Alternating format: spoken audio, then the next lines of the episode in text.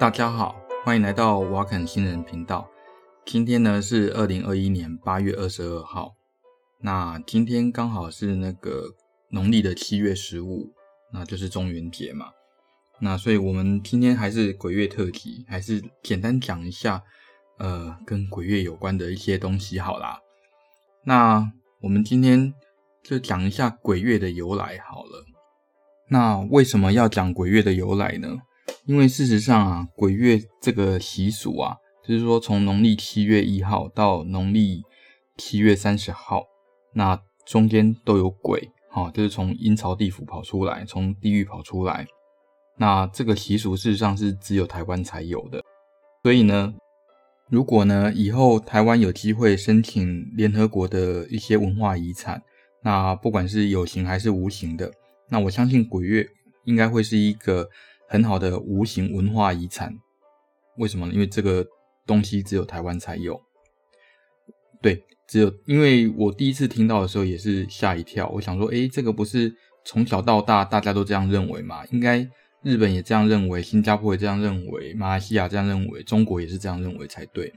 可是不是，并不是这样子。别人的鬼节啊，就只有中元节一天而已。那只有台湾的鬼节特别久。那为什么会这样子呢？那这个就要提到，呃，中元节是怎么来的？那中元节这件事情啊，那其实是从佛教跟道教一起结合以后，那才出现的。呃，对中国跟台湾来说是这样子啦。那最早的中元节，事实上是从很初期的佛教的时候，那呃，佛陀有一个弟子叫做目犍连，哦，那他曾经到地狱去救了他母亲。虽然呢，目犍连的母亲被他救了，那可是因为他的母亲在饿鬼道，所以呢，他的喉咙非常的细，所有的东西、食物啦，哦，那只要到他的嘴巴，那都进不到喉咙，那都会被呃变，都会化成那个火焰的灰飞这样子，所以就根本吃不到东西。所以呢，传说啦，那佛陀就告诉他说，哈，那必须在呃佛欢喜日或者叫增字义日，哦，增智智日。好，然后要供养十方的僧人，集合集合大家的力量，然后用这种功德，他的妈妈才能被那个超度哦，被济度这样子。那所以呢，目犍连就遵照佛陀的指示，好，那所以他妈妈才获得解脱。那这个所谓的佛欢喜日或者增之一日，就是指的是呃结下安居的最后一天。那什么叫结下安居呢？就是说。在古代的佛教，那呃，因为是在印度嘛，那印度只有三个季节，其中一个季节呢是雨季。这个雨季基本上又湿又热，而且有很多蚊虫。你就算出去呃跟人家化缘乞讨，那基本上你也很难讨得到东西，而且还很容易生病。所以呢，呃，佛陀就规定让大家在呃一个固定的地方，那在那边修行、精进、念书这样子。好，那所以这段期间呢，叫做节下安居。简单说，就是雨季的时候做这些事情。那等到雨季要结束的时候，那再选一天跟佛陀报告，跟他说：“吼啊，我们这段时间精进的结果是怎么样？”那所以这一天呢，呃，就叫做佛欢喜日。那这个早期的佛欢喜日，或者叫公生一日，或者叫增资自日，那在呃，古代的话就是呃阴历就是第十一个满月，那或者如果你算成阳历的话，哦，那大约就是在国历的十月这样子，所以跟现在的时间其实不太一样，因为呃如果是农历七月的话，对印度来说很可能这个时候还在下大雨，所以对古代印度人来说不太可能挑一个农历七月十五号。结夏安居这件事情，那传到中国，再加上那个木建连的传说，那就变成了一个叫做盂兰盆节。那为了适应中国本土的一些状况，啊，所以在汉朝的时候，其实那个时候已经有庆祝秋收的那个丰收的一个节日。那这个节日是用来祭祀田地之神、感谢大地的节日，通常都是在农历的七月。然后呢，在等到道教吼创立了以后，那对这天来说，呃，道教刚好他们有三观嘛，天官、地官、人官，啊，三观大帝。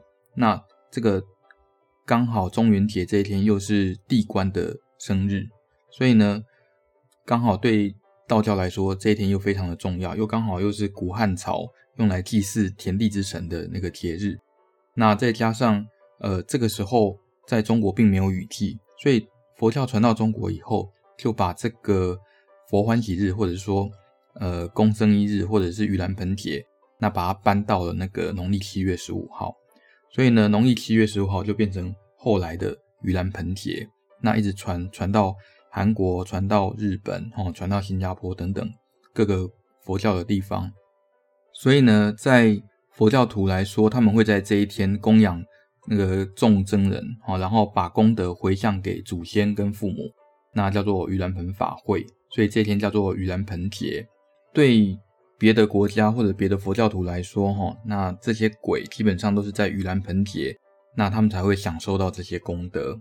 可是对台湾人来说不一样，台湾人呢，从农历七月一号到农历七月三十号都是盂兰盆节。那为什么会有这样的事情呢？那如果听众朋友大家哈有一些观察力的话，你会观察到说，哈，在你们家的附近呢，应该会有很多的那种什么大众爷啦。有印公啦，水流公啦，哦，或者水流姑啊等等，然后还有像什么，嗯，万善公啦，哦，然后呃，筋斗公啊等等这些地方，哦，那这些庙，哦，就是俗称的阴庙。我们的庙分两种，在台湾的庙分两种，一种就是阳庙，一种就是阴庙。所谓的阳庙，就是有被册封，你可以说当做被册封过的。然后，被神册封过的这些神，那所谓的阴庙就是没有。那为什么会有没有册封过的这些神，然后在这边当成庙呢？那主要是哈，十七世纪、十八世纪、十九世纪，那台湾啊各地的那个械斗啊，还有民变啊，非常非常的多哦。那非常非常多的结果就是死了一大堆人，例如说，呃。一七八二年的那个漳泉械斗，那个叫什么械校案哦？那这个案子基本上哈，光斩首哦就两百九十多人，然后流放三百多人，也就是说，光械斗一次就可以杀掉三四百人。这还不包括被官府抓到的人啊，有一些是已经死死伤在那个呃打架当中的，那个都还不算。光一七零一年到一七九七年啊。就已经发生了三十三起械斗，那一八零二年到一八九九年呢，呃，发生了七十几起，可以说对清朝来讲，哦，这个真的很惨。为什么呢？每年都有械斗，每年都要死一大堆人，这台湾人真的是非常不好管。那除了械斗以外，另外还有民变。那民变的话，从十八世纪就是一七多少年，哈，到一八多少年。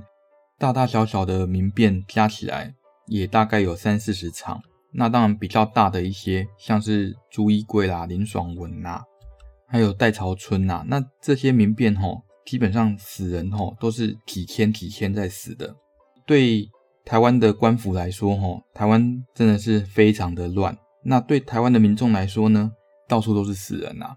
哦，那今年也死人，明年也死人，每年都在死人，而且死的很可能都是。你认识的，你不认识的，那生前也许是仇人，可是死后呢，基本上也没什么仇可以结啦。所以呢，他们呃，应该说我们的祖先呢，就会把这些呃尸体收一收，然后放在一起。那放在一起的话呢，他们也都没有名字嘛，那没没有名字就叫呃百姓公啊，哦有应公啊，哦等等，就是这些阴庙的由来。那还有像什么义民祠啊等等。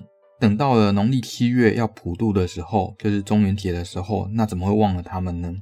那有的人就会想说，哈，诶，如果大家都在呃农历七月十五号普渡的话，那会不会好兄弟们？那基本上他们就只有吃一天，而且呃甲村庄跟乙村庄同时普渡，那好兄弟们不就没有办法分身乏术吗？就没办法两边都吃嘛。所以呢，附近的村庄他们就会协调。那可能今天呢，呃，甲村庄是七月十五号，乙村庄呢就七月十六号，那丙村庄呢就七月十七号。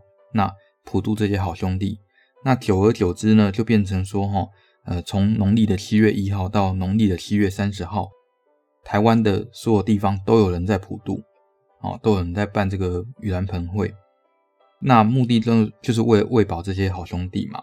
所以呢，台湾才会有这些呃所谓鬼月的由来，就是因为这个原因。不过呢，很有趣的地方是哈，在呃十八世纪的时候。哎，对不起，十九世纪的时候，事实上也有呃，在中国大陆也有那个太平天国之乱嘛。那我们知道太平天国之乱，整个横扫华南，那也是死伤无数。那死伤无数，呃，也没有看到说哈，他们有类似的所谓的万善宫啊，哈，或者是呃百姓宫等等这种的阴庙。那当然也有可能是在文革的时候这些。庙都被拆掉了，等等啦，哦，他们正牌的庙都被拆了，这种阴庙、小庙那被拆，那也是理所当然的嘛。所以现在已经比较看不到了。所以呢，他们在普渡的时候，基本上也就不会考虑到这些事情。我想这也是民族性的差异啦，就是台湾人其实比较，嗯，体恤先人吗？好，我也不知道该怎么形容这个，呃，还是同情心放太多啊。反正总而言之，嗯，就是言而总之，就是台湾人跟中国人还是有点不一样啦。那鬼月这个传统到底是什么时候开始有的呢？那我们我去查了一下啦，哈，就是像十七世纪的时候出版的，呃，叫《台湾府志》。那《台湾府志》基本上在呃农历七月，它也只提到中元节，哦，就是说中元人家各司其先，哦，然后。呃，以杵作五色起绣之状，焚之，哦，云为泉下作衣裳。简单的说，就是烧一些呃衣服，然后给先人去穿这样子。那这个呃鬼节的时间，应该说盂兰盆节的时间也就只有一天。那一直到了日治时代，才变三天、五天、七天，然后最后到一个月。所以呢，鬼月基本上是从日治时代才开始有的，所以到现在为止。事实上也才一百多年，那其实这就是一个新的传统啦，跟中秋节在台湾要烤肉是一样哦。别人的中秋节基本上都是吃月饼、喝茶，只有台湾呢，中秋节是要烤肉，这个也不到五十年哦。好，所以大概是这样。简单来说，我们整理一下哦，鬼月这个传统呢，基本上是这一百年才有的。而且呢，只有在台湾，还有很少的闽南地区才有这些习俗。那大家会说，哦，鬼月的时候不要去干嘛？不要去干嘛？反正危险的地方不要去。然后甚至呢，也不能拍人家的肩膀等等。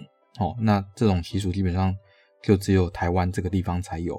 那它的起源呢，是由那个佛教跟道教融合的盂兰盆节来的。所以呢，信佛教的也好，信道教的也好，那基本上都会在七月农历七月十五号这一天，那来祭拜祖先，那把多余的食物那分给呃从地府上来的恶鬼这样子。好，先不管你信不信啦，哦，至少我是不信。可是不信归不信，你要是哎这天不相信的话，你会受到现实社会的惩罚。好。那我们今天的节目大概就到这边。如果喜欢我们的节目的话，那欢迎订阅，那分享给你的朋友。好，谢谢。